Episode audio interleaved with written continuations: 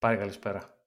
Έλα, Τζόρτζ, ωραίος. Τι γίνεται; Ε, πάρε, υπήρχε μια ερώτηση στο φιλοθεάμον κοινό. Παιδιά, τι έγινε, τελώς αυτό είναι; Τελείωσε το πω. Όχι, είπαμε θα κάνουμε αυτά τα special επεισόδια όταν υπάρχει έτσι κάτι να πούμε, να συζητήσουμε κτλ. Και, και αυτό είναι ένα special επεισόδιο, επεισόδιο 62. Ε, Κοίτα, δεν πρέπει να σταματήσουμε. Πρέπει να, είμαστε, πρέπει να επαναφέρουμε τη, την τάξη. φάση. Απλά ναι. έχουν πέσει πολλές δουλειές, πιστεύω. Έχουν πέσει, όντως. Τώρα, ε... δηλαδή, τώρα ένα podcast κάθε, δύο, ε, κάθε δίμηνο, άστο να το σταματήσουμε. Όχι πάλι, θα το παλέψουμε μέχρι τελικής πτώσεως. Ε... Κοίταξε, η αλήθεια είναι ότι η ζωή συνεχίζει να μας ε, πολεμάει, αλλά εμείς ε, πάμε κόντρα. Ναι, ε, καλά, να πούμε ότι έτσι κι αλλιώς πριν δύο εβδομάδες δεν επέστρεψες και εσύ πάλι από, το, από τις extended ναι. διακοπές σου. ναι, ναι, ισχύει. Λοιπόν, τέλος πάντων, George, να μην κάνουμε αυτά τα chit chat και τα λοιπά, γιατί έχω αρχίσει και κουράζομαι σαν άνθρωπος με όλα αυτά τα τέτοια. Θα μπούμε, στο, ναι. θα πούμε κατευθείαν στα ζεστά θέματα, στα hot topics στα hot και μια και μιλάμε για hot topics, είστε τυχεροί που δεν ε, γράφουμε βίντεο σε αυτό το podcast, γιατί θα θέλω να πω ότι ο, ο, η αμφίση εδώ πέρα κάποιων συνδετημόνων αυτού του podcast αυτή τη στιγμή είναι μοναδική, δεν θα πω περαιτέρω. Χάνεται. αυτό. Ναι, αυτό ναι. μόνο. Τι να κάνεις, παιδιά, έτσι είναι. Λοιπόν, τον τελευταίο καιρό έχουμε σπαταλήσει πολλή ενέργεια στα λεγόμενα home projects και για να, να, το πω και, να, πω το, να το πω και λίγο χιουμοριστικά είναι πώς, πώς αλλάζει η ζωή. Εκεί γύρω στα 40 αρχίζεις και γίνεσαι σιγά σιγά μπαρμπαδάκι.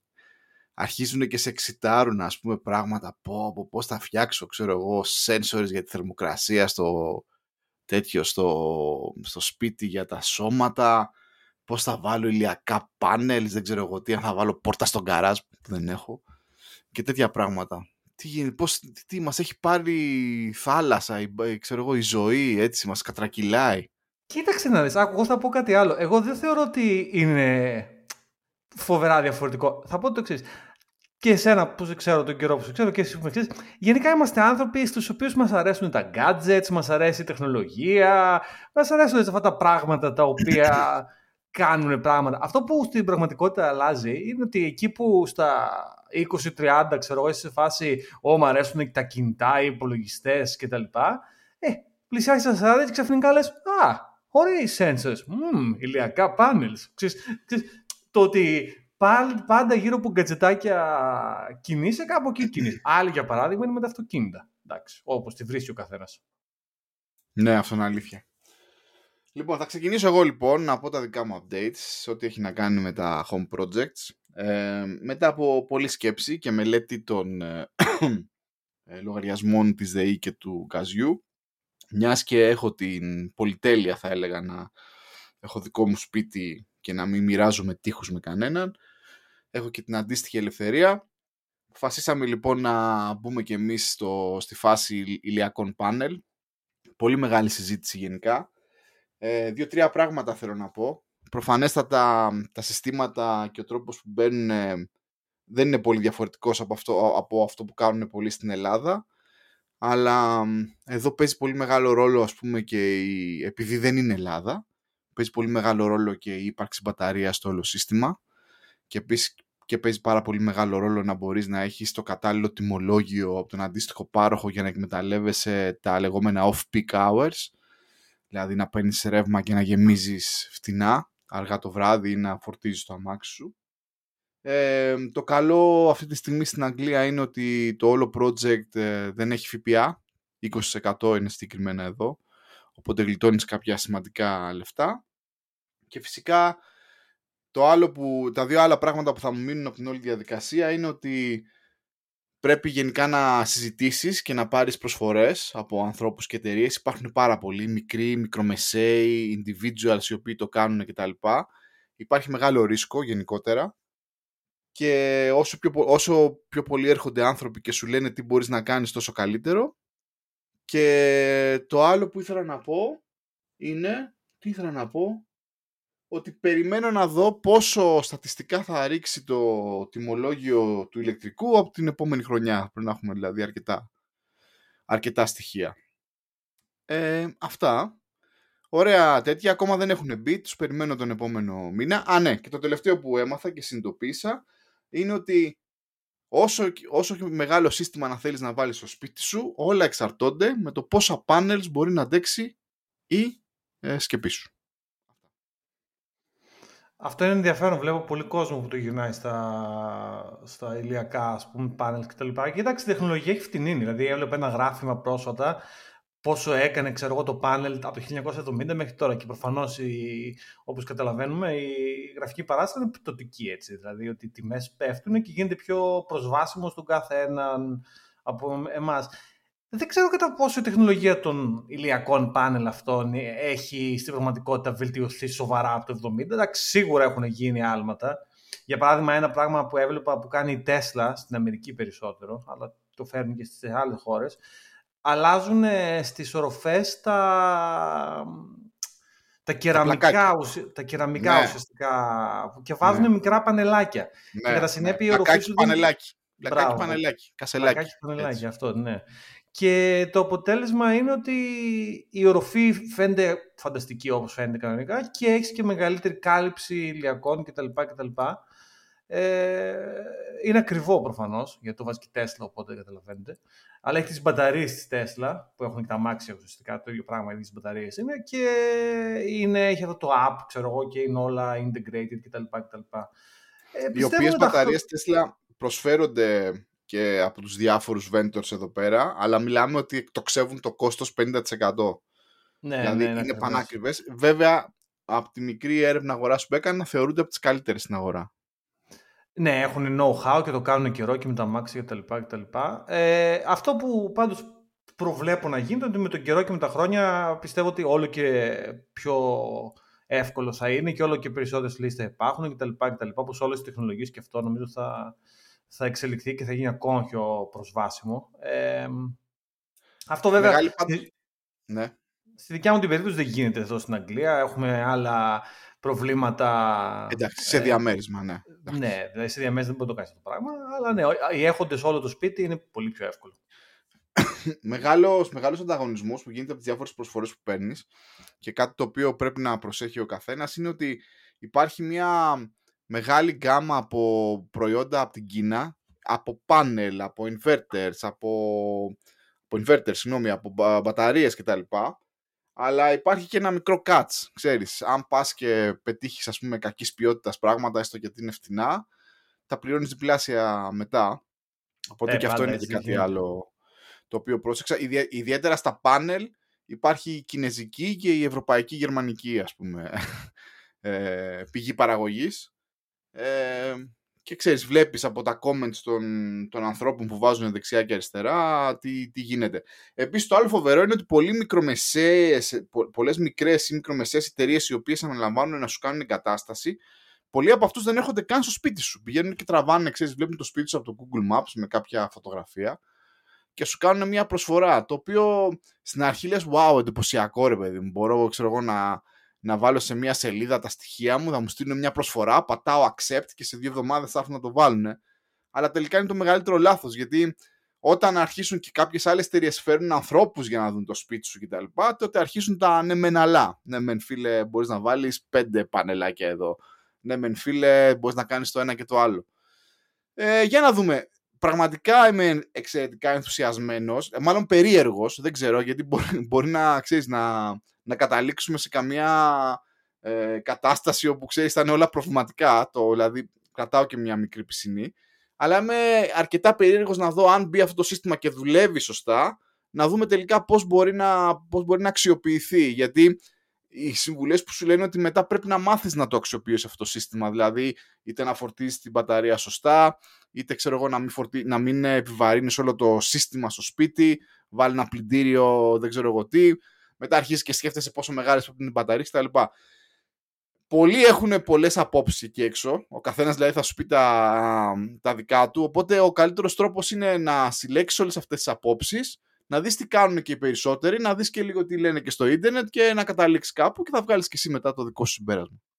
Το εύλογο ερώτημα που έχουν πολύ βέβαια σε αυτή την περίπτωση είναι πότε θα κάνει απόσβεση Ε, η απάντηση πάντοτε σε αυτό είναι 8 με 10 χρόνια. Εκεί, ε, και τι μπορείς να κάνεις πάντοτε εσύ. Νομίζω ότι αυτό που ε, γενικά βγάζει νόημα είναι να αλλάξεις το boiler και από γκάζ για να το κάνεις ηλεκτρικό. Ε, ε, εκεί νομίζω γενικά η θέρμανση είναι το μεγάλο κόστος σε όλα τα νοικοκυριά. Ε, ναι, ναι, ναι. Και νομίζω ότι κάπου εκεί νομίζω είναι το καλύτερο, η καλύτερη Έχεις στόχευση που μπορεί να κάνει κανείς. Δηλαδή, okay, τώρα να βάζεις πλυντήρια το αυτό και εκείνο. OK, okay, ναι, νομίζω, αλλά νομίζω ότι αυτά είναι μικροβελτιώσεις που στην πραγματικότητα είναι λίγο δεν θεωρώ ότι θα έχουν μεγάλο αντίκτυπο. Το μεγάλο Κοίτα είναι η θέρμανση, θεωρώ. Σε μια τετραμελής οικογένεια, ιδιαίτερα με παιδιά έτσι και τα λοιπά, που υπάρχει πολλή κίνηση και όσο... Άντε, πες στην κουζίνα όχι τόσο, ας πούμε, ε, αλλά στα πλυντήρια και όλα αυτά, ε, υπάρχει κατανάλωση και σε μπάνια, έτσι, ξέρω εγώ. Ναι, ναι. Ε, ε, αλλά όπως είπες το, το επόμενο βήμα να είμαστε καλά και κάποια στιγμή να ξανά έχουμε, να μαζέψουμε λεφτά να το κάνουμε είναι, θα, είναι να, να φύγει ο, ο Λέβιτας του γκαζιού ο οποίος αυτή τη στιγμή μας παρέχει ζεστό νερό αλλά και θέρμανση και να μπει ένας αντίστοιχος ηλεκτρικός που κατά πάσα πιθανότητα αυτό μετά θα σημαίνει ότι θα πρέπει να επενδύσω και σε μεγαλύτερες μπαταρίες αν αυτό το σύστημα δουλεύει καλά. Το μόνο που δεν μπορώ να κάνω γενικότερα σε ένα, στο σύστημα που θα βάλω στο σπίτι είναι να αυξήσω τα πάνελ. Γιατί είναι συγκεκριμένε οι επιφάνειες, δηλαδή δεν μπορείς να, να βάλεις πάνελ περισσότερα. Μόνο μπαταρίες μπορείς να προσθέτεις. Τέλος πάντων, περιμένω πραγματικά με μεγάλο ενθουσιασμό όλο αυτό το πράγμα. Ελπίζω να πάνε όλα καλά και να μην έχουμε ζημιές. Ε, γιατί θα μιλήσω και για ζημιές και για τέτοια στο σπίτι. Έχουμε πολύ ωραία πράγματα, πολύ ωραίες εμπειρίες. Και να δούμε, να δούμε. Μάλιστα. Ε, κοίταξε, εντάξει. Ε, νομίζω ότι αυτό που να, τώρα συμβαίνει με όλα αυτά είναι ο κάθε ένας πώς αντιμετωπίζει όλη αυτή την ακρίβεια η οποία συμβαίνει είναι διαφορετικό. Ο καθένας όπως μπορεί ο καθένας. Η ομή πραγματικότητα είναι ότι η θέμα είναι πολύ ακριβή και είναι κάτι που αγχώνει τους πάντες. Ο καθένας από τη δικιά του την πλευρά κάνει ό,τι μπορεί. Εγώ για παράδειγμα εδώ πέρα έβαλα κάποια smart ηλεκτρικά ε, καλοριφεράκια, τα οποία να πω την αλήθεια μέχρι στιγμής, OK, είναι νωρίς ακόμα και θα φανεί με τον καιρό με το ηλεκτρικό, αλλά μέχρι στιγμής έχουν το πολύ θετικό ότι μπορείς να τα ρυθμίσεις πάρα πολύ συγκεκριμένα και σε ένα σπίτι, ξέρω εγώ, το οποίο έχει όλα, όλα 5-6 δωμάτια για παράδειγμα, και ανακαλύπτεις ότι δεν κάθεσαι σε όλα τα δωμάτια όλη την ώρα, ειδικά αν είστε ένα-δύο άτομα για παράδειγμα. Οπότε ζηταίνει μόνο τα δωμάτια που πρέπει να ζηταθούν και τα υπόλοιπα απλά τα συντηρείς. Αυτή είναι η πραγματικότητα. Και το καταλαβαίνω. Δηλαδή, μέσα στην ημέρα, ας πούμε, και ένα καλοριφέρ τη μέρα κατά μέσο όρο, άντε δύο το πολύ. Ε, που εντάξει, δεν είναι το ίδιο οικονομικό όσο είναι το γκάζι, απλά προφανώς όταν δεν έχεις δυνατότητα του γκαζιού, δεν την έχεις. Δεν είναι ένα θέμα. Αλλά γενικά ο κάθε ένα προσπαθεί να το λύσει αυτό το ζήτημα όπως μπορεί. Ε... Μα ρε τι να λέμε, το Σεπτέμβριο που, νομίζω το είχα ξαναπεί και στο περασμένο επεισόδιο, το Σεπτέμβριο που αλλάξαμε τιμολόγια, αφού τελείωσε το, το δίχρονο fixed ε, price contract που είχαμε, εκτοξεύθηκαν οι λογαριασμοί σχεδόν 40% πάνω. Ναι, ναι. Πραγματικά 40% πάνω, παιδιά. Ναι, δηλαδή ναι. δεν το λέω υπερβολικά. Ναι, Εκεί που ναι. πλήρωνε 100, σου ζητάνε 200 το μήνα. Λέω ένα παράδειγμα. Είναι τόση διαφορά. Ε, μην το κάνουμε το podcast τώρα για το. Αν και μιλάμε για το καλάθι νοικοκυρά. Δεν είναι κάτι καινούργιο το καλάθι νοικοκυρά. Το συζητάμε εμείς εδώ. Το έχουμε το καλάθι νοικοκυρά. Το έχουμε, αλλά. Να πούμε ότι η νοικοκυρά αυτή τη στιγμή περνάει δύσκολες στιγμές. Είναι αυτοί οι λογαριασμοί. Και, είναι. Και πολλοί από εσάς μπορεί να έχετε μπει στη διαδικασία να, να διαπραγματεύεστε αυτή τη στιγμή το δάνειο που είχατε πάρει πριν 3-4 χρόνια με νέα επιτόκια. Πάρτα και από εκεί. Δεν υπάρχει 2 και 2,5 πια, υπάρχει 4, 4,5, 5, 5,5 κτλ. Ε, ε, όλα, ό, όλα αυτά είναι δύσκολα. Νοικοκυρά περνάει δύσκολα. Ε, όπου και να είσαι κυρία νοικοκυρά να προσέχεις. Ναι. Και το άλλο που ήμουν στην Ελλάδα τον, τον προηγούμενο μήνα και το άλλο που συμβαίνει στην Ελλάδα και νομίζω ε, για εδώ στην Αγγλία δεν είναι τόσο φοβερά πρωτόγνωρο αλλά και εδώ το νιώθουμε είναι η τιμή του, του ελαιόλαδου. Πάρει η τιμή του ελαιόλαδου έχει ξεφύγει στην Ελλάδα σε τρομακτικό. Εδώ πέρα να πω, για πάτε, το ξέρετε, οι, οι Αγγλία παρικούντες και γενικά, ότι ο ελαιόλαδος δεν είναι ακριβό πράγμα. Ήταν ανέκαθεν ακριβό. Τώρα ακριβνεί κι άλλο προφανώς, αλλά ήταν πάντοτε ακριβό, δηλαδή δεν ήταν ποτέ φθηνό. Αλλά στην Ελλάδα, που είχε μια σχετικά καλή τιμή, ε, έχει ξεφύγει. Δηλαδή μιλάμε τώρα για 10 ευρώ το λίτρο και θα φτάσει και τα 20 ας πούμε πιστεύω ε, εύκολα. Και αυτό έχει ζωρίσει πραγματικά τους πας γιατί είμαστε μια κουλτούρα του ελαιόλαδου, δεν είμαστε μια κουλτούρα του βούτυρου. Ε, οπότε, δηλαδή μιλώ για την έρμη την νοικοκυρά, ας πούμε, και τον νοικοκύρη. Ε, ξέρεις, Βλέπεις τώρα, υπάρχει μια κουβέντα και στη Λαμία που ήμουν υπήρχε αρκετά. Προσπαθούσε ο γνωστός να δει το γνωστό, να του δώσει κανένα λάδι με καλή τιμή κτλ. κτλ. Ε, είναι αυτή η φάση, παιδιά. Αυτό Σεπτέμβριο, Οκτώβριο, Νοέμβριο ετοιμάζει για το χειμώνα. Έτσι, εμείς εδώ πέρα οικογενειακώς ε, αυτό που κάνουμε είναι ότι μου στέλνουν οι δικοί μου ντενεκέδε με κτέλ. Παιδιά, ναι. το ξέρετε, υπάρχει κτέλ. Υπάρχει ναι. κτέλ Αθήνα-Λονδίνο. Κάνει δύο μέρες, μπορείτε να το πάρετε και μπορείς να στείλεις και λάδι. Ναι. Δεν το ξέρω αυτό. Και στο κάνουμε τενεκεδάκια στο αποθηκάκι. Ναι, ναι γιατί δεν γίνεται αλλιώς, παιδιά. Αλλά είναι, παν, είναι, είναι πανάκριβο. Ναι. Τέλος πάντων, νοικοκυρά εκεί έτσι. Λοιπόν. Ε, νοικοκυρά, ε, εγώ το άλλο που θέλω να πω, γιατί εσύ έχεις τέτοια προβλήματα, εγώ θέλω να πω το άλλο το εξής το θέμα. Το, Καλά, το δικό πολλά προβλήματα. Πολλά προβλήματα, αλλά το δικό μου το νούμερο ένα θέμα, παιδιά, αυτό που συμβαίνει είναι το ίντερνετ. Και χθες. Το ίντερνετ. Το ίντερνετ. Ε, το ίντερνετ το δικό μου, παιδιά, θέλω να πω στις καλές του, στις, στις πολύ καλές του ώρες, πιάνει 10 Mbps όταν είναι στα high του. Ε, κατά μέσο όρο είμαι στα 4-5 Mbps. Έχω ένα 4G ε, Huawei ρούτεράκι εδώ πέρα και πιάνω, πώς να δω τώρα, έχω δύο από τις τέσσερις γραμμές αυτή τη στιγμή, γιατί είμαι, και σε μαύρη, είμαι και σε μαύρη τρύπα, δεν είναι να πεις. Κατάθλιψη. Κατάθλιψη. Ναι, ναι. Ε, το σπίτι δεν είναι συνδεδεμένο το έχω ξαναπεί με το δίκτυο, το δίκτυο. που είναι ο αντίστοιχο ΟΤΕ. Πήρα τηλέφωνο εχθές κιόλας, fresh out of the, of the oven αυτό το news. Πήρα χθες τον ΟΤΕ και μου λένε Α, bro, μου λένε ούτε καν. Λέει, ούτε καν έχουμε. Η, η υπόθεσή σου λέει, δεν, δεν έχει καν λέει, μπει στα, στο planning κτλ. Δεν είσαι καν στο πλάνο. Ε, και προφανώς το έκανα cancel. Θα μου πεις, George, γιατί το έκανες cancel; Γιατί υπάρχει πιθανότητα να έρθει ε, οπτική ίνα από μια άλλη εταιρεία σουηδική η οποία έρχεται και ξαφνικά από τα 5 θα πάω στα 500 αν συμβεί αυτό. Ε, ε, υπάρχει φως στον ορίζοντα. Δεν είμαστε τόσο κοντά, γιατί χθες υποτίθεται ότι να έρθουν να μου περάσουν καλώδια και δεν ήρθε κανένας, προφανώς. Εντάξει, έχουν, βάλει το, έχουν βάλει ταμπελάκι. Ότι θα έρθουν, Έχω ταμπελάκι όμως διαφημιστικό, οπότε κάτι είναι γι' αυτό. Ε, υποτίθεται θα έρθουν την Κυριακή. Να θα έρθουν την Κυριακή θα το κάνουμε αυτό το πράγμα. Κάτι, για... κάτι άσχετες ώρες σου κάνουν. Ε, Παρασκευή 7.30 ώρα, Κυριακή ναι. το μεσημέρι. Ναι. Πολύ παράξενη αυτή η Σουηδή, να πούμε. Ναι, γιατί ξέρεις τι γίνεται. Αυτό, αυτό είναι ένα ενδιαφέρον πλάνο. Αυτή η Σουηδική εταιρεία άνοιξε αυτό το.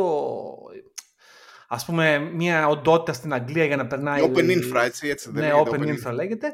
Αλλά τι κάνανε, δεν είναι χαζή η Σουηδή. Σου λέει, επειδή ανοίξαμε μια οντότητα σε πέντε χωριά γύρω-γύρω από το Λονδίνο να κάνουμε γραφεία και μαλακίες και φέρνουν ε, τους Σουηδούς υπαλλήλους από την Στοκχόλμη. Δηλαδή ο Πεχταράς ο οποίος ήρθε και με, και με έγραψε στην εταιρεία ήταν ε, ένας Σουηδός παίχτης, ο οποίος έχουν τέλεια αγγλική προφορά οι άτιμοι, και μου λέει, ναι, λέει, είμαστε ναι, στο Στοκχόλμη, λέει, μας έχουν λέει 20 άτομα σαν ξενοδοχείο στο, στο Wembley. Και έχουν πάθει κατάθεση αυτοί και δουλεύουν ναι. και την Κυριακή και Παρασκευή. Ναι, ναι, ναι. ναι. και είναι μια εβδομάδα και δουλεύουν 9 ε, to night, που έλεγε και ένας καθηγητής μου στο σχολείο, στο πανεπιστήμιο. 9 to night. Δουλεύουν του σκοτωμού. Αλλά πληρώνονται αδρά. Προφανώς έτσι. Δεν πληρώνονται και καλύτερα και πολλές ώρες. Και... Εντάξει, ο Σουηδός που ήρθε και με έγραψε ήταν.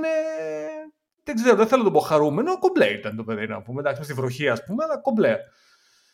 Ε, οπότε δεν έχω ίντερνετ. Αυτοί μάλλον πήγανε για μπύρες και σου λέει τώρα δεν ασχολούμαι με αυτό το μαλάκι να πάω. 7,5 ώρα η αλήθεια είναι ήταν η ώρα που πήγε με αυτόν την Κυριακή, μήπως και. Αλλά γενικά. Κυριακή μετά το φαγητό, έχω. ξέρω εγώ, κάνετε κανένα καφεδάκι να τρατάρεις κάτι τέτοιο. Ρε, ασέθω παίχτη να πούμε. Και... Πω, παιδιά, να πω, επίσης χθες πήγα επίσκεψη στο, στο George και με κέρασε, πιστεύω, ένα από, το, από τους καλύτερους, ε, το πούμε γαλλικό έτσι, μαύρο black coffee ναι. που έχω πιει ποτέ. Θέλω Μπράβο, να, George, πραγματικά. Θέλω, λοιπόν, θέλω να το πω αυτό το know-how που έχω στον άνθρωπος. Κάνουμε, κάνουμε μια πάσα σε καφέδες τώρα.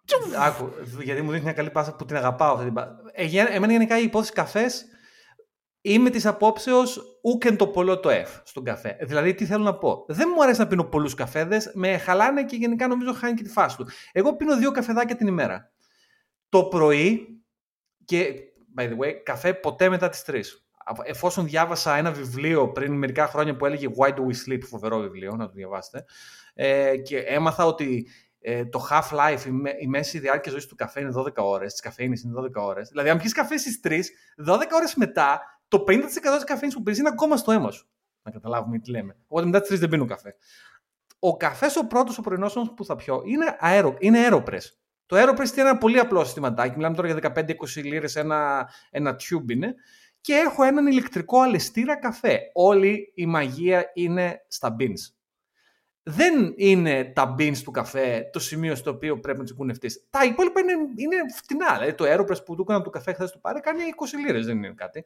Και το grinder που έχω για το καφέ, εντάξει, είναι ηλεκτρικό grinder, το, το έχω πάρει πριν χρόνια, έχει κάνει απόζωση 27 φορές να πούμε, δεν είναι θέμα.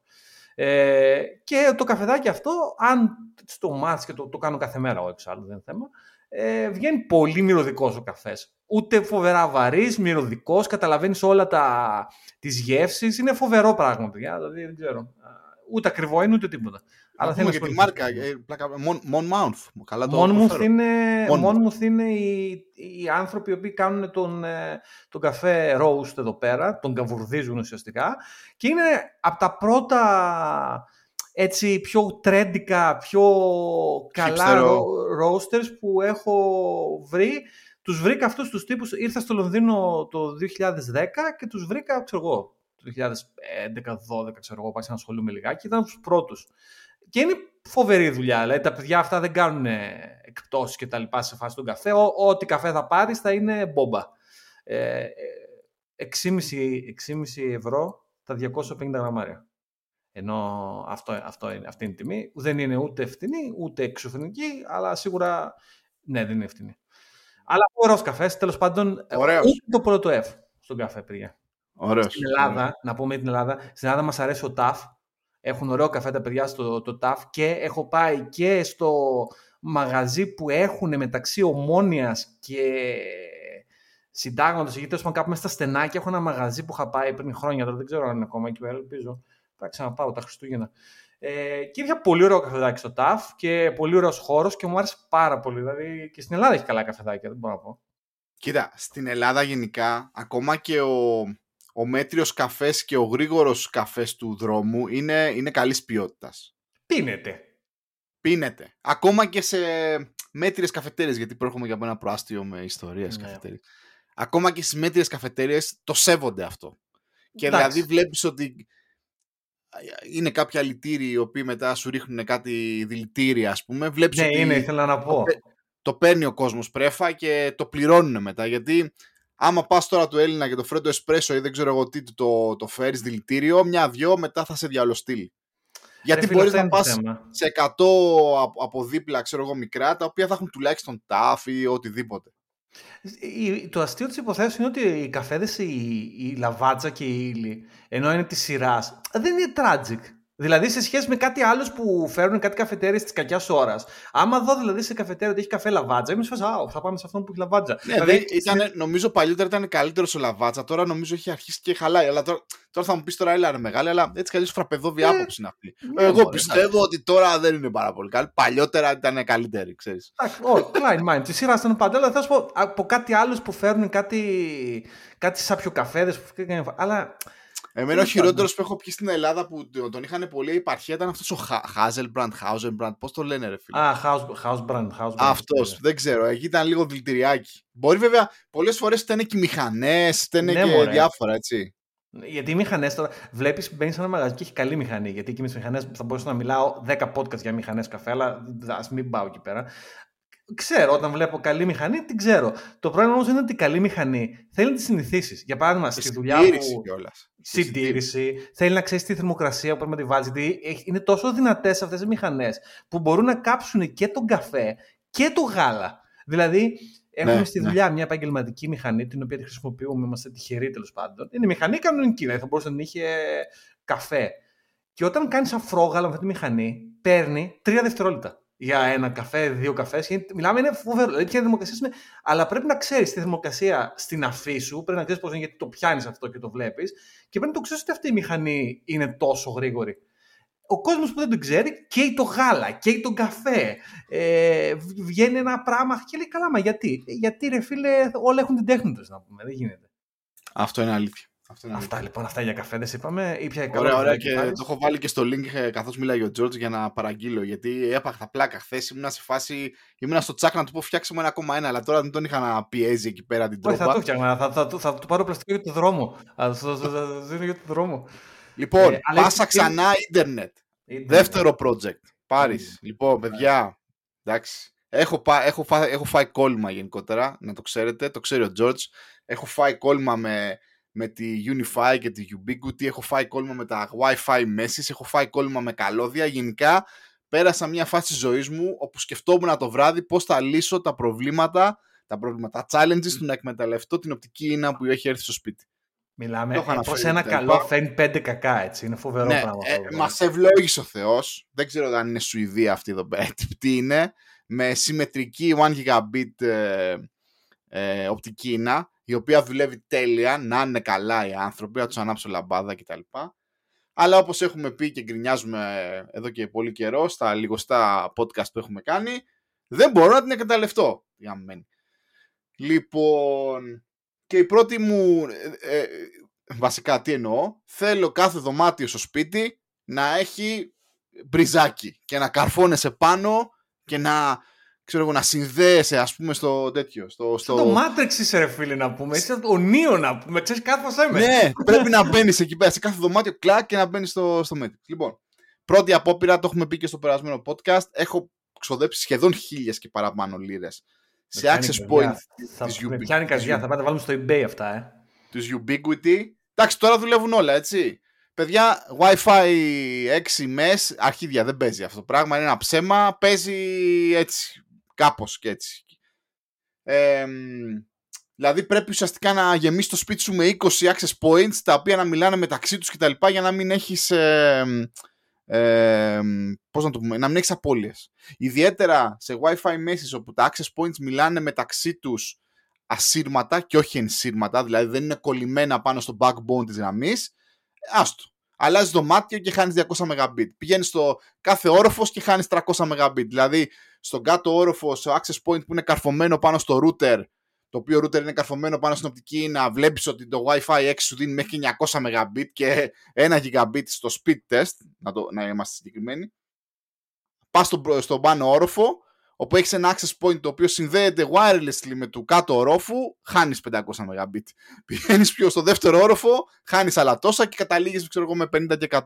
Και να πούμε βέβαια ότι τα- είναι πολύπλοκα τα ζητήματα έτσι, γιατί δεν είναι μόνο είναι το latency που έχει γραμμή. Είναι τα, τα, τα, τα- ότι μεταξύ τείχων και πατωμάτων έχει. Το, το wavelength, η συχνότητα. Ακριβώς, μπράβο. Ε, άμα είναι πολλά να μην, ε, ξέρω εγώ, μάχονται μεταξύ τους. Το, Το handover emission μεταξύ- power. Ναι. Ε, να μην είναι πάρα πολύ σου λέει γιατί δεν γουστάρουν άμα είναι πολύ. Αλλά όταν δεν είναι πολύ δεν έχεις πολύ, ε, μεγάλη ταχύτητα. Και όλα αυτά. Και χώρια Δηλαδή- που οι αλγόριθμοι που χρησιμοποιούν αυτοί για να κάνουν το handover ουσιαστικά. Δηλαδή, όταν εσύ πλησιάζεις το ένα access point και φέρει μακριά από το Ναι, άλλο, ναι. υπάρχει ένας αλγόριθμος εκεί μέσα, ο οποίος υπολογίζει αποστάσεις και ένα σωρό πράγματα τέλος πάντων. Και αυτοί οι αλγόριθμοι είναι για τον. Τώρα δεν ξέρω. Ναι, δεν είναι. ξέρω, είναι. Είναι για τον κόλλο πραγματικά. Ε, είναι τίποτα. Ναι. Πρέπει να είναι κάτι απλοϊκά if να πούμε, τα οποία δεν δουλεύουν με τίποτα. Δεν ξέρω, αλλά ναι, δεν είναι τα πράγματα, είναι λίγο tragic. Ναι. Οπότε λοιπόν, παιδιά, αυτό με όθησε να μην κοιμάμαι τα βράδια. Εντάξει, υπερβολικό.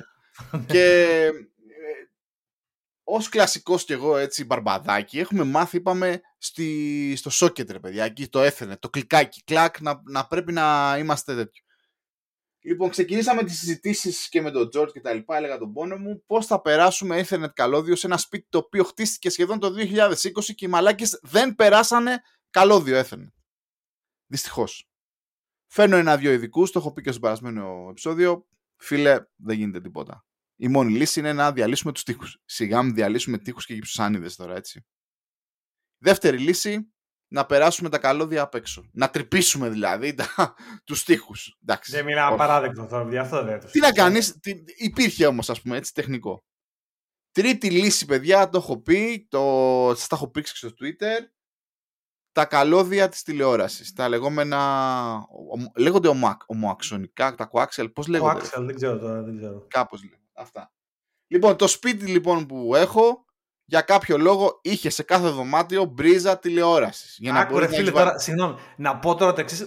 Τι μου κάνει εντύπωση. Ο χτίστης αυτός που τάξει πρέπει να ήταν 67 χρονών οπωσδήποτε, γιατί δεν εξηγείται Μάλλον, ή το διαφορετικά. κάνουν από να γλιτώσουν λεφτά ρε φίλε. Μα τι λεφτά να γλιτώσεις, αφού στρώει coaxial. Δηλαδή, πώς, τι διαφορά έχει το coaxial το καλώδιο από το Δεν δικτυακό ξέρω, ρεύμα, μα το τώρα, Θεό. δεν είναι εκτός, Μα το δηλαδή, Θεό δεν τώρα- ξέρω. ε, Ίσως δηλαδή, είναι πιο εύκολο να το βάλεις, δεν ξέρω, μα το Θεό. Ε, και από τότε που μπήκα στο σπίτι λοιπόν υπήρχε στον πρώτο όροφο ε, ένα αποθηκάκι το οποίο είναι και το boiler και ξαφνικά βγαίνανε εκεί πέρα σαν τη λενέα ύδρα 10, 10 coaxial γυμνά και όλα τα είχαν αφήσει για τον Butch έτσι. Σου λέει μεγάλε μέχρι εκεί φτάνουμε. Κα, καλώδια. Λοιπόν παιδιά για να μην σας το πολύ λόγο υπάρχει λύση. Υπήρχε λύση και, και σώθηκα και να είναι καλά οι άνθρωποι. Όπως υπάρχουν τα αντίστοιχα μπριζάκια τα Ethernet over power, τα οποία τα βάζουμε στις διάφορες μπρίζες και αυτοί οι adapters μετά κάνουν ένα δίκτυο και μετά κολλάμε πάνω σε αυτά. Υπάρχουν και αντίστοιχοι adapters οι οποίοι μπορείς να συνδέσεις το coax πάνω τους και να μεταφέρουν ουσιαστικά το σήμα για να δημιουργηθεί δίκτυο. Αφού ξόδεψα κάποια λεφτά για να αγοράσω εξοπλισμό στο Amazon, να το παίξω και εγώ μάστορας, αν και βαριέμαι λίγο, με testers, γιατί φτάνανε 10 καλώδια σε ένα αποθηκάκι. Έπρεπε τώρα αυτά τα 10 καλώδια να, να, να μάθουμε το κάθε καλώδιο σε ποιο δωμάτιο κατέληγε, έτσι. Και επίσης ήταν περισσότερα τα καλώδια από τα δωμάτια. Άρα υπήρχαν, ξέρω εγώ, διπλές μπρίζες, λούπες που λένε αυτοί, ε, splitting, πώς το λένε εσωτερικά, ε, slaving, πώς το λένε, quack slaving κτλ. Πήρα τέστερ, Πήρα και τέτοιο για να φτιάξω καλώδια. Έκανα μια απόπειρα, δεν δούλευε τίποτα, παιδιά. Πήγαινα στη μία, έπαιρνα τη μία άκρη του καλωδίου στο αποθηκάκι, πήγαινα και σε μια κρατοκάμαρα. Τίποτα. Ο τέστερ δεν έδινε τίποτα. Αναγκάζομαι, φαίνω τον αδερφό ηλεκτρολόγο. Ήρθε εκεί πέρα με τα πολύ μετρά του άνθρωπος. Μου το είχαν πει και όλα ότι τελικά μόνο αυτός είναι ο σωστός τρόπος να το κάνεις. Μέσα σε μια μισή ώρα τα βρήκε όλα τα καλώδια και όλες τις μπρίζες. Μετά του λέω αφού ήρθες ρε μάστορα δεν βγάζεις και τα μπριζάκια που ήταν η ε, έχει το κλασικό παλιό coax αν έχετε ε, τηλεο... ε, κεραία τηλεόραση στο σπίτι ξέρω εγώ του 80 ξέρετε δεν το αλλάζουμε να το βάζουμε στο μοντέρνο. Αλλάζουμε και όλα τα μπριζάκια τώρα είναι μοντέρνα coax αρσενικά. Και με το που το έκανα αυτό παιδιά παρήγγειλα στην αρχή τρία ανταπτοράκια λέγονται MOCA λέγεται η τεχνολογία 2,5 ε, και άρχισα λοιπόν στο δωμάτιο το οποίο βρίσκεται ο router και έρχεται ουσιαστικά η οπτική ίνα. Ε, κόλλησα ένα ανταπτοράκι πάνω στο router και το ανταπτοράκι αυτό συνδέθηκε με το coax σε καλώδιο. Ανέβηκα λοιπόν πάνω στην αποθήκη και πήρα και ένα άλλο λέγεται splitter. Οπότε έβαλα στο splitter το ένα καλώδιο που έφερνε το ίντερνετ και μετά όλο το άλλο σπίτι, όλα τα άλλα καλώδια συνδέθηκαν πάνω σε αυτό το splitterάκι και Πραγματικά, παιδιά, δουλεύει τέλεια. Είμαι εδώ αυτή τη στιγμή στο δεύτερο όροφο, στο γραφείο. Έχω και εδώ ένα mock adapter και εγώ όταν κάνω speed test, πραγματικά την τελικιάζει τη γραμμή. Και δουλεύουν τέλεια. Για να καταλάβετε τώρα καλά. Τι συζητάμε, εγώ έχω αυτή τη στιγμή 5 Mbps και ο Πάσης έχει 1 Gbps. Για να καταλάβετε την, ανισό, την ανισότητα αυτού του podcast, σε αυτό το σημείο εδώ. Ναι, ναι. Παιδιά φοβερά, δουλεύουν φοβερά. Τα έχω γράψει και στο, και στο Twitter έχω κάνει ένα thread και έχω βάλει και τα links με τα, τα links, συγγνώμη, με τις συσκευές που πήρα. 180 έχει ο κάθε αντάπτορας και 20 λίρες είχε το, το splitter. Δηλαδή, ξέρεις, για να μπουν διάφορα coax μαζί. Και πραγματικά σωθήκαμε και δεν θα, δεν θα κάνουμε άλλες τρύπες ή, ή οτιδήποτε. Ναι, απόγοβε σε αυτό το σημείο γιατί εγώ στη, στη, στη σχέση της Ιωάννας με του Πάρη, εγώ ήμουν τρίτος τροχός της Ομάξ εδώ πέρα σε αυτό το σημείο και να πω ότι το χάος με τα καλώδια που υπάρχει αυτή τη στιγμή σε κάποια συγκεκριμένα δωμάτια του σπιτιού του Πάρη με κρατάνε ξύπνιο τη νύχτα. Δηλαδή έχει καλώδια πεταμένα στο πάτωμα με συνδεδεμένο απάνω αυτό το σπλιτερορουτεράκι το μόκο. Αυτό που λες είναι, περίμενε, περίμενε. Ε, ε όχι μωρέ, ένα καλώδιο τηλεόρασης είναι το οποίο καταλήγει στον αντάπτορα και αυτός ο αντάπτορα. στο πάτωμα. Είναι ε, τι, να τον κάνω, να... τι, τι να τον κάνω. Δεν ξέρω, πάρει. Πρέπει να βρούμε μια λύση. Εγώ αυτό το πράγμα το σκέφτομαι κάθε τόσο. Είμαι σε φάση στο σπίτι του πάρει στο υπνοδωμάτιο, στο πάτωμα, έχει ένα καλώδιο. Δηλαδή, πραγματικά. Έχει, ναι ναι, δεν μπορώ. Δηλαδή, έχω αυτό το, έχω αυτό το πράγμα εγώ. Κάπως έτσι, ε, επειδή λοιπόν συγκεκριμένα δωμάτια, ουσιαστικά όλα που είχαν μπρίζα τηλεόρασης, απέκτησαν ουσιαστικά μπρίζα δικτύου, για να το πούμε πολύ απλά. Κάπως έτσι ξαναπήρα την επένδυση που είχα κάνει στα Wi-Fi 6 access points, στα U6 ε, MES, ε, και έβαλα access points ξανά, αλλά τώρα πια δεν τα έχω να μιλάνε μεταξύ τους ε, ασύρματα, αλλά ουσιαστικά είναι καρφωμένα στο Ethernet δίκτυο του σπιτιού και πραγματικά τώρα, παιδιά, το Wi-Fi είναι γαμάει. Τέλεια, ναι, τώρα παίζει. Προφανέστατα. συνδέομαι στα access points. Στο... Συνεχίζω να έχω θέματα με το iPhone και, τα, και, το, και το Ubiquiti βέβαια. Έτσι. Δηλαδή, για κάποιο λόγο έρχομαι στο σπίτι και το iPhone δεν κάνει switch στο Wi-Fi 6 access point μου αυτόματα. Για κάποιο λόγο κάνει switch όμως σε Wi-Fi spot το οποίο είναι Wi-Fi 5. Δεν ξέρω. Μα, μα το Θεό δεν καταλαβαίνω γιατί τι γίνεται. Εγώ πιστεύω ότι είναι το... κάποιο θέμα του Ubiquiti εδώ πέρα να πω. Ναι, μάλλον, μάλλον. Αλλά η, η, η, η, μάλλον η ταχύτητα με Wi-Fi 6 είναι πραγματικά φοβερή. Δηλαδή δίνει 900 Mbit, ας πούμε, βλέπεις. Το speed test, μιλάω για ταχύτητες speed test, έτσι. Mm. Δίνει 900 Mbit. Ναι, οπότε ε, εγώ έχοντας μάθει από αυτή την, ε, το, αυτό το, το, το, τον θησαυρό γνώση στον οποίο απέκτησε ο Πάρης έχοντας ξοδέψει ένα σωρό λεφτά, αποφάσισα ότι δεν θα βάλω ένα gigabit γραμμή γιατί δημιουργεί προβλήματα και θα βάλω 500. Ε, που στα 500 είμαστε αέρα, δεν έχουμε ένα πρόβλημα, λειτουργούν όλα κομπλέ. Βέβαια, να πω την αλήθεια, εγώ δεν έχω κανένα μεγάλο σπίτι, αλλά στην κουζίνα για παράδειγμα δεν έχω WiFi. Δηλαδή, και εγώ κάτι πρέπει να κάνω, αλλά έχω εκεί ένα, ένα απλό πραγματάκι και θα το βάλω over, ε, over ε, power, ας πούμε, με κάτι μπριζάκι, κάτι σκηνικά, δεν ξέρω, τη δουλειά του θα την κάνει. Ε, αλλά ναι. Αυτά, οπότε έχουμε και τα... Και τα... Ίντερνετ βέβαια ακόμα δεν έχω, οπότε ξέρεις... Θα έρθει, ρε, θα έρθουν οι Σουηδοί, ρε φίλε. Μπορεί να έρθει το βράδυ μια ξανθιά Σουηδέζα, ένα τεχνικός, ναι, δεν ξέρω. Με καλώδια. Με καλώδια. Αγκόρα ήρθα για ίντερνετ. Κυριακή μετά το φαγητό, έτσι, να με, να με κεράσει έναν ωραίο, ένα ωραίο καφεδάκι. Θα πω κάτι τελώς, θα την πηδήξω την κουβέντα τελείως θα περάσω. Είμαι στο αεροδρόμιο, ερχόμενος πίσω Αγγλία και με πιάνει μια νοσταλγία πάντα στο αεροδρόμιο. Είτε ερχόμενος είτε φεύγοντας, με πιάνει ένα τέτοιο. Και καθώς πέρναγα πάρει και πήγα εκεί μέσα από τα duty free που είχε του τενεκέδε με το λάδι και τα τυριά και τα λοιπά, τα οποία τα έχω κόψει τα τυριά, οπότε δεν πήρα τυριά. Ε, Πήρα όμως ρακόμελο. Άκου τώρα τι γίνεται. Θα κάνω μια άλλη κουβέντα περί τώρα. Ρακόμελο. Τι καταλαβαίνεις; Τι έχει το ρακόμελο μέσα; Ρακί και μέλι, έτσι δεν καταλαβαίνεις; Όχι.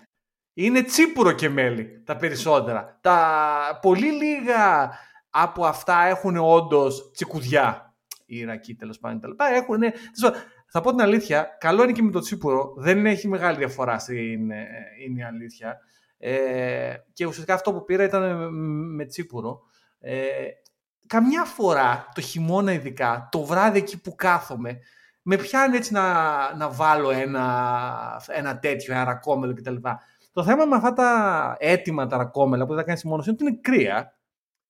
Και εντάξει, ιδανικά αν είναι πιο καλά, ίσως να τα ζεστάνεις. Και άμα θες να τα αναστήσεις και λιγάκι, μπορεί να βάλεις λίγο μια φλούδα, μια-δυο φλούδες από πορτοκάλι και λίγο νέλα έξτρα. Και έρχονται και γίνονται πιο. Τα βάζεις ένα μπρικάκι για λίγο και τα λοιπά. Και ζεσταίνει και τα λοιπά. Και είναι ωραίο έτσι το χειμώνα για κανένα ρακόμελο. Αλλά anyway, μου ήρθε τώρα. Γενικά δεν είμαι φαν του τσίπουρου εγώ. Δεν μου αρέσει. Ε, δεν είμαι δηλαδή. Αλλά ε, ένα ρακόμελο μια φορά θα το, θα το, θα το, θα το προτιμήσω. Και έτσι με έκανε νοσταλγία που και πήρα ένα ρακόμελο. Αυτό δεν ξέρω γιατί το είπα. Απλά το είπα. Ε, είναι μια μεγάλη κουβέντα αυτή. Ωραίος, σε μένα δεν μου αρέσει καθόλου αυτό, George, οπότε.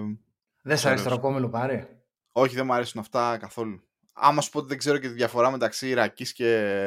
Εντάξει, η διαφορά δεν είναι φοβερή. Δεν, δεν είναι φοβερή, όχι. Θα σου πω, υπάρχει μια μεγάλη κουβέντα. Εμείς, ειδικά η κεντρική Ελλάδα, Θεσσαλία κτλ., την έχουμε την κουβέντα. Μας αρέσει αυτό, είμαστε, είναι της δικιάς μας φάσης αυτό. Υπάρχει μια μεγάλη κουβέντα, είναι κάποιοι ανώμαλοι, θα τους πω. Δεν θα δείξω κανένα έκτο, είστε ανώμαλοι όσοι το είπατε αυτό, που βάζουν γλυκάνισο μέσα στο τσίπουρο. Δεν πάτε στα καλά σας. Ε, δηλαδή, δεν, δηλαδή, δεν πίνετε με το γλυκάνισο. Δηλαδή, αν το τσίπουρο δεν μέσα μια φορά, με το γλυκάνισο απλά δεν πίνετε.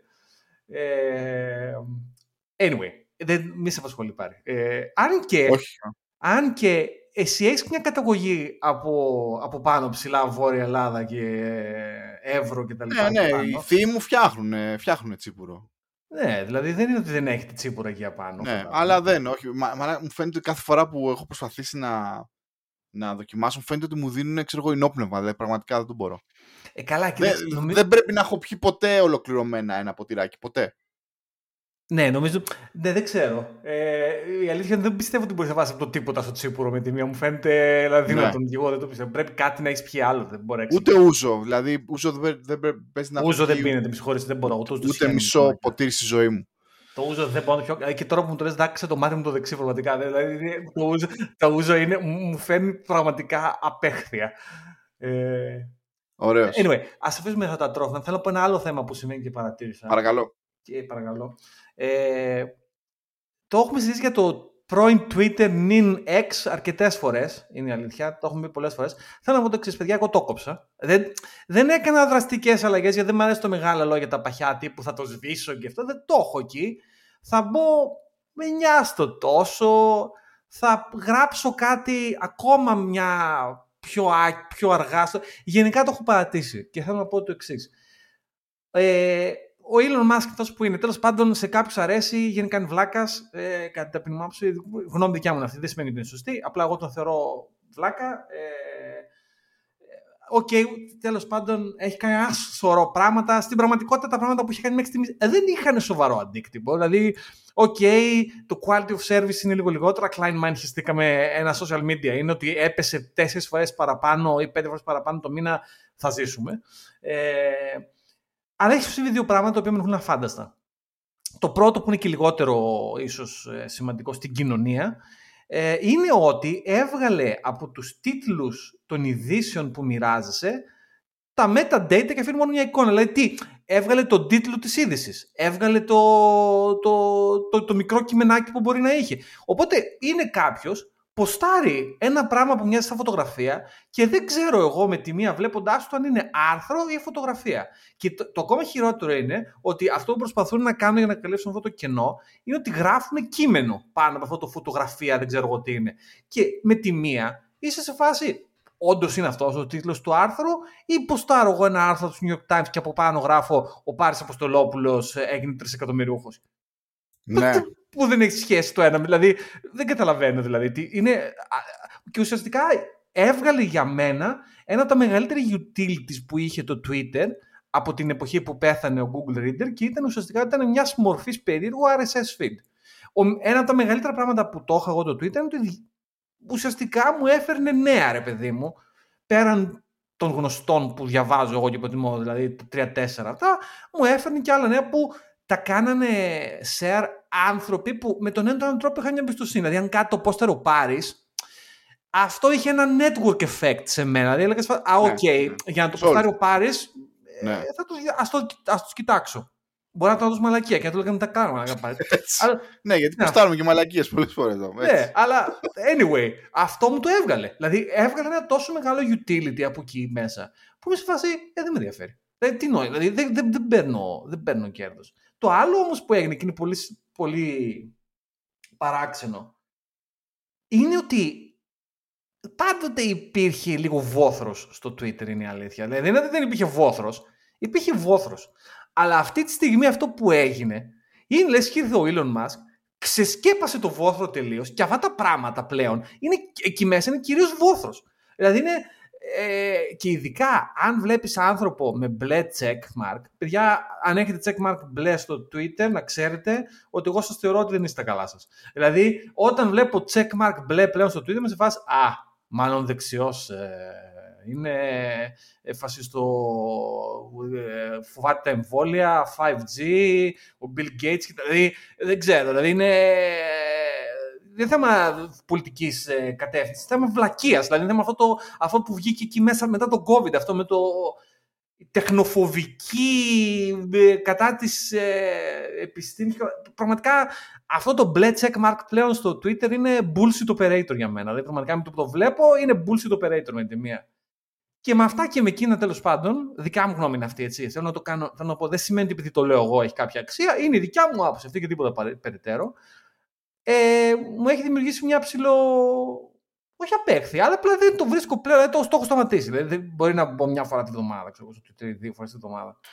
Ε, έχω πιάσει τον εαυτό μου να ασχολείται λίγο παραπάνω με το, με το threads, είναι η αλήθεια. Και όταν λέω ασχολείται, δεν γράφω, αλλά μπαίνω και το κοιτάω το threads πιο συχνά γιατί είναι πιο ήρεμο παραδόξως. Δεν το πιστεύω ότι το λέω, αλλά είναι πιο ήρεμο. Δηλαδή έχει λιγότερο αυτή τη βοθρίλα ε, είναι πιο ήσυχο. Δυστυχώς οι Ευρωπαίοι δεν είναι ακόμα, δεν μπορούν να μπουν ακόμα στο Threads. Δεν ξέρω αν θα, θα αλλάξει αυτό κάποια στιγμή, ελπίζω. Ε, και ούτε και λέω ότι είναι το επόμενο μεγάλο πράγμα. Απλά δυστυχώς το Twitter πέθανε. Είναι νεκρό πλέον. Για μένα είναι νεκρό. Πλέον υπάρχει το X και το X είναι ένα social media το οποίο στην πραγματικότητα είναι λες και αγόρασε ουσιαστικά το database του Twitter με τα logins. Δηλαδή, εγώ έτσι το βλέπω πλέον. Ε, δεν το βλέπω διαφορετικά. Αυτά. Αυτή ήταν η μακροσκελή γνώμη. Εγώ, George, ε, δεν το αισθάνομαι αυτό. Ενώ μάλλον εγώ το χρησιμοποιώ το Twitter ακόμα. Απλά σταμάτησα να ασχολούμαι με όλα τα άλλα, τα Mastodon και τα Threads. Συγκεκριμένα το Threads το βάλα μια μέρα και μετά απλά το έκανα delete. Ε, εντάξει, δεν διαφωνώ σε αυτό που λες, τι γίνεται γενικά. Αλλά το χρησιμοποιώ ακόμα, δηλαδή γουστάρω ακόμα. Απλά παίζω πολύ mute, block και τέτοια, δηλαδή δεν δίνω δεύτερες ευκαιρίες. Βλέπω μαλακία και έχεις πάει στο... Έχεις φύγει, ας πούμε. Ε, νομίζω ότι αν ε, αυτό που θα αλλάξει τη δική μου στάση απέναντι στο Twitter είναι αυτό που θα έρθει, θα έρθει σύντομα, που θα αρχίσει αυτό ουσιαστικά να επιβάλλει ότι πρέπει να πληρώνεις. Καλά, γελάει ο κόσμος. Εκεί Μία πάει, εκεί πάει, έτσι. Εκεί πάει. Σε κάποια μορφή, τώρα θα δούμε σε ποια μορφή θα το κάνει. Ε, γιατί σίγουρα εκεί πάει το, το πράγμα. Αλλά σε γενικές γραμμές, εντάξει, το χρησιμοποιώ ακόμα, θα έλεγα, φανατικά. Αυτό που καμιά φορά σκέφτομαι είναι τι θα μπορούσε να αντικαταστήσει στην πραγματικότητα το RSS. Το RSS ήταν πρωτόκολλο μια χαρά, αλλά το Reader ουσιαστικά και την επιτυχία και το network effect που είχε το Reader. Ε, Ρε φίλε, όμως πια ο κόσμος δεν γράφει στα blog όμως. Δηλαδή... Δεν γράφει blogs, όχι. Και τα, και τα δημοσιογραφικά. Η δημοσιογραφία, το έχουμε ξαναπεί πολλές φορές, η δημοσιογραφία γενικά περνάει δύσκολα. Ε, δεν ξέρω. Όχι, ε, το, εγώ το βλέπω και στον εαυτό μου που κάποτε γράφω φανατικά. Α, να, αυτή τη μαλακία τώρα με τα καλώδια. Έτσι, και το... Γάμο, εμένα με ενθουσιάζει. Αυτό άλλες φορές θα το. και ήθελα, μάλιστα το έλεγα μέσα στη εβδομάδα, να κάτσω. Και τελικά κατέληξα και έγραψα, ξέρω εγώ, πέντε βλακίες στο Twitter εκεί πέρα, ό,τι να είναι με το κινητό και το έκανα. Και αυτό θα, ήταν, θα το βάζα στο blog. Μα, να πάρει μια φωτογραφία, πάρει το link, να πώ το έκανα κτλ. Ε, ναι, το blogging είναι νεκρό. Είναι πολύ λίγοι αυτοί που γράφουν. Πολύ λίγοι. Εγώ, εγώ πια δεν ξέρω, έχω ακόμα το InnoReader. Ή ξέρω εγώ ποιο ήταν ένα online είναι. Παιδιά, πολύ δύσκολα δηλαδή. Κάνω ωραίο... Βασίζομαι στο γεγονός ότι θα δω το. Δηλαδή, διαβάζω κάποια blogs, αλλά μη σου πω ότι έχω αρχίσει και δίνω περισσότερη σημασία σε κάποια newsletter Δηλαδή έχω γραφτεί σε newsletter τεχνικά και τα λοιπά, οπότε μαθαίνω τα νέα από εκεί. Δηλαδή έχει το newsletter, app, βλέπω a, post καινούριο. Ή όποιο, ναι. όταν το αποστάρετε στο Twitter. Δεν, δεν ναι. μπαίνω πια σε, δεν έχω, δεν έχω πια feed.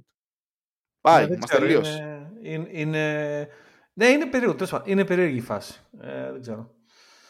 Αυτά. Αυτά λοιπόν, George, τώρα struggle gaming και κλείνουμε. Oh, ακούστε, παιδιά. Ακούστε εγώ νιώθω ότι είμαι μπαρμπαδάκι. Νιώθω ότι περνάω αυτή τη φάση της ζωής μου. Εκεί στα 40 το νιώθω αυτό. Έχω, έχουν αλλάξει πολλά στη ζωή μου. Ασχολούμαι τώρα με τρύπες στο σπίτι και καλώδια και πάνελς και τέτοια. Έχω, έχω δώσει λεφτά στη ζωή μου. Ακόμα και όταν ήμουν και πιο νέος σε κονσόλες. Στα 40 μου συνειδητοποιώ ότι όλα αυτά τα λεφτά κατά μεγάλο ποσοστό ήταν χαμένα δεν κατάφερα ποτέ να ενηλικιωθώ ε, γεμικά σε κονσόλα επίπεδο. Είμαι αυτός ο τύπος εκεί στα 20 μου, ξέρω εγώ, early, late 10, ε, ας πούμε early 20s, με τα πισιά και τα λοιπά. Είμαι αυτός ο τύπος, ο gaming πισάς, είμαι αυτός ο παππούς. Είμαι αυτός ο τύπος, ο θείος ρε παιδί, με το πισάκι. Και μάλιστα μου αρέσουν και κάποια TikTok accounts που λέγονται retro, δεν ξέρω εγώ το, που είναι κάποιοι τύποι οι οποίοι έχουν κάτι παλιά PC με Windows 98 και βάζουν και κάποια παιχνίδια και κάθομαι και θα τα βλέπω μα, και αισθάνομαι μια μελαγχολία. Ας πούμε. Ε,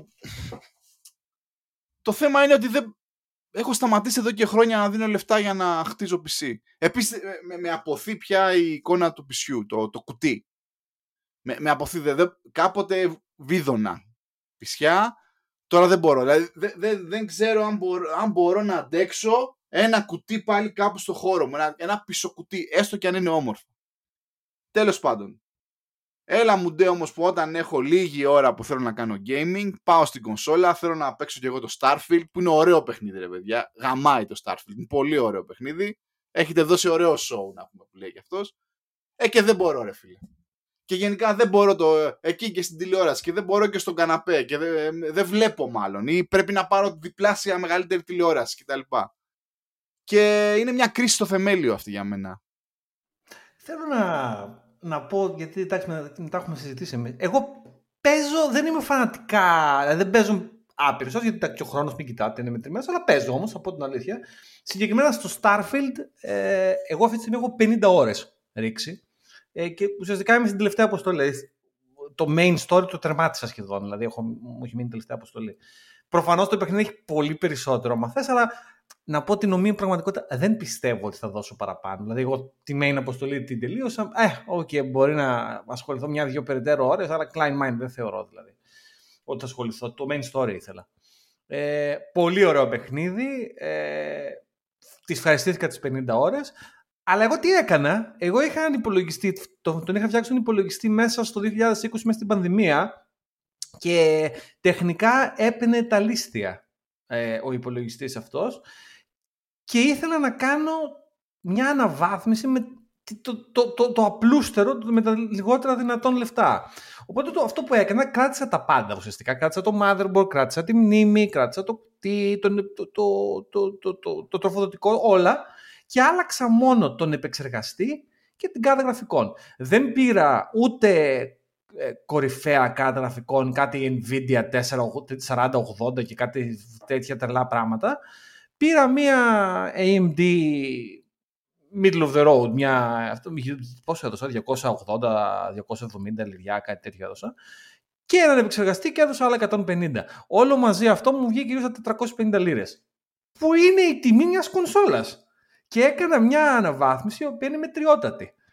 απλά, OK, okay, επειδή εγώ δεν έχω τέτοιο μεγάλο καημό, ε, θα, τα παιχνίδια που ήθελα να παίζει, δηλαδή συγκεκριμένα το Starfield τώρα, το ένα άλλο που λέγεται το έχω εδώ μπροστά μου στο Steam τώρα, το...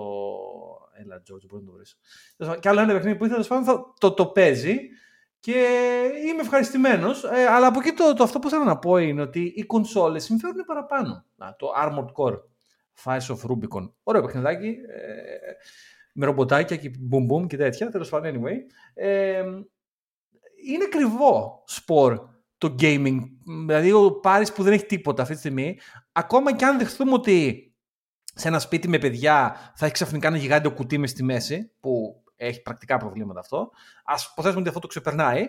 Ε, θα πρέπει να βάλει το χέρι βαθιά στην τσέπη αυτή τη στιγμή. Δηλαδή θα δώσει πάνω ναι. από χίλια οπωσδήποτε. Ναι, ναι. Και ένα PlayStation 5, να πω την αλήθεια το οποίο εγώ το έχω καταευχαριστηθεί σε κονσόλα, και άλλο το Xbox δεν έχει σημασία η κονσόλα, να σου πω την αλήθεια.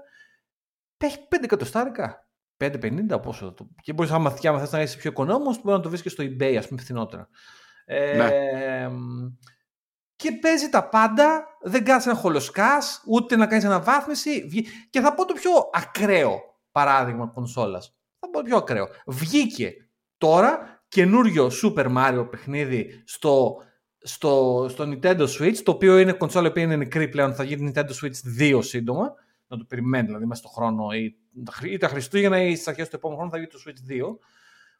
Αλλά βγάλανε καινούριο 2D Mario παιχνιδάρα προφανώς σε μια κονσόλα η οποία ε, ε, στα γενοφάσκια της ήταν μέτρια, δεν μιλάμε τώρα που είναι hardware το οποίο το κινητό είναι καλύτερο ας πούμε. Ε, και όμως, δηλαδή ακόμα βγάζουν παιχνιδάρες. Θέλω να πω ότι η κονσόλα έχει μεγάλο πλεονέκτημα, αλλά, αλλά, αλλά, αλλά αν έχεις συνηθίσει να παίζεις παιχνίδια στο πισάκι σου με το πληκτρολόγιο σου και το ποντικάκι και κλίκι κλίκι, και δεν έχεις μάθει τον μοχλό, άστα να πάνε στην ευχή του Θεού. Δεν Τη μόχλευσες. Τη μόχλευσες ναι. στη φάση. Το, τα, τα αναμόχλευσα. Anyway, και τώρα ε... το έβγαλα το Xbox George, το πήγα πάλι σε γραφείο, το κόλλησα πάνω σε οθόνη. Ε, ήλπιζα ότι το Starfield θα παίζει με keyboard και mouse, γιατί το υποστηρίζει το Xbox. Όπως ας πούμε το Halo το υποστηρίζει να είναι καλά, να είναι καλά οι άνθρωποι. Και το βάζω εκεί πέρα και λέω ήρθε η ώρα, να το, θα το ξεκινήσω από την αρχή, να καταλάβω τι γίνεται ας πούμε, γιατί βλέπω κιόλας. Επίσης το μεγάλο μου πρόβλημα πιστεύω είναι ότι ρε φίλε δεν έβλεπα, παρόλο που έχω βάλει και γυαλιά τώρα, μάλλον έχουμε μικρή τηλεόραση και είμαι μακριά. Ναι. Δεν το ευχαριστιόμουν. Και να σας πω την αλήθεια, χθες έπαιξα για πρώτη φορά Starfield ξανά, μπροστά σε οθόνη υπολογιστή και το Xbox δίπλα. Έστω και με το κοντρολάκι τέλος πάντων, τι να κάνουμε. Και ρε φίλε, κατάλαβα περισσότερα πράγματα στο παιχνίδι. Ε, ήμουνα πιο φόβο, δεν ξέρω. ε, ναι, ξέρεις, ήμουνα πιο φόβο. Δηλαδή έκανα την πρώτη αποστολή και λέω Α, ναι, OK, okay, εντάξει. Δεν ξέρω γιατί. Δεν έχω, έχω κάτσει πολύ λίγες φορές τελικά στην τηλεόραση. Ή θέλει πολύ μεγάλη τηλεόραση τελικά το gaming. Θέλει μεγαλύτερη τηλεόραση, σίγουρα. Ναι, νομίζω ότι Ε, έχω ε, μικρή τηλεόραση για τέτοια πράγματα. Η δικιά μου η απόσταση, το ξέρεις το σπίτι μου εσύ, η δικιά μου η απόσταση, μια 55 τηλεόραση που έχω με την απόσταση που έχει τηλεόραση με τον ε, καναπέ μου είναι τέλεια. Δηλαδή βλέπεις καλά, είναι πολύ ωραία, Ναι, ναι. αλλά αν πας πιο μακριά, Ναι, ε, μετά μικραίνουν τα πράγματα. ναι. Τέλος πάντων, αυτό. Θα κάνω μια προσπάθεια ακόμα με το Starfield εκεί πέρα με το joystick και να δούμε γιατί θέλω λίγο. Ε, έχω μισή ώρα, ξέρω εγώ, την εβδομάδα, μία ώρα την εβδομάδα. Ε, να, το, να δω τι θα γίνει. Εμένα η δικιά μου η φάση με το gaming είμαι, δηλαδή εγώ τις- έχω δύο κονσόλες που χρησιμοποιώ για να, πω- για να σου πω την ακρίβεια. Που τις χρησιμο- Κονσόλες έχω πολλές, γιατί είμαι τέτοιος άνθρωπος, αλλά που, που χρησιμοποιώ actively έχω δύο. Το PlayStation 5 ε, και το Steam Deck. Ε, στο Steam Deck παίζω μάλιστα... Στο Steam Deck το έχω για πιο παλιά παιχνιδάκια. Που παίζει τέλεια. Το Steam Deck είναι φανταστικό. Παίζω για παράδειγμα τώρα το Spider-Man το προηγούμενο. Γιατί, by the way, χθες βγήκε το Spider-Man 2. Διθυραμβική ε, μέχρι στιγμής τα reviews κτλ. Ε, αλλά εγώ παίζω στο Steam Deck το παλιό. Το Spider-Man το Remastered που βγήκε πότε βγήκε τέλος πάντων.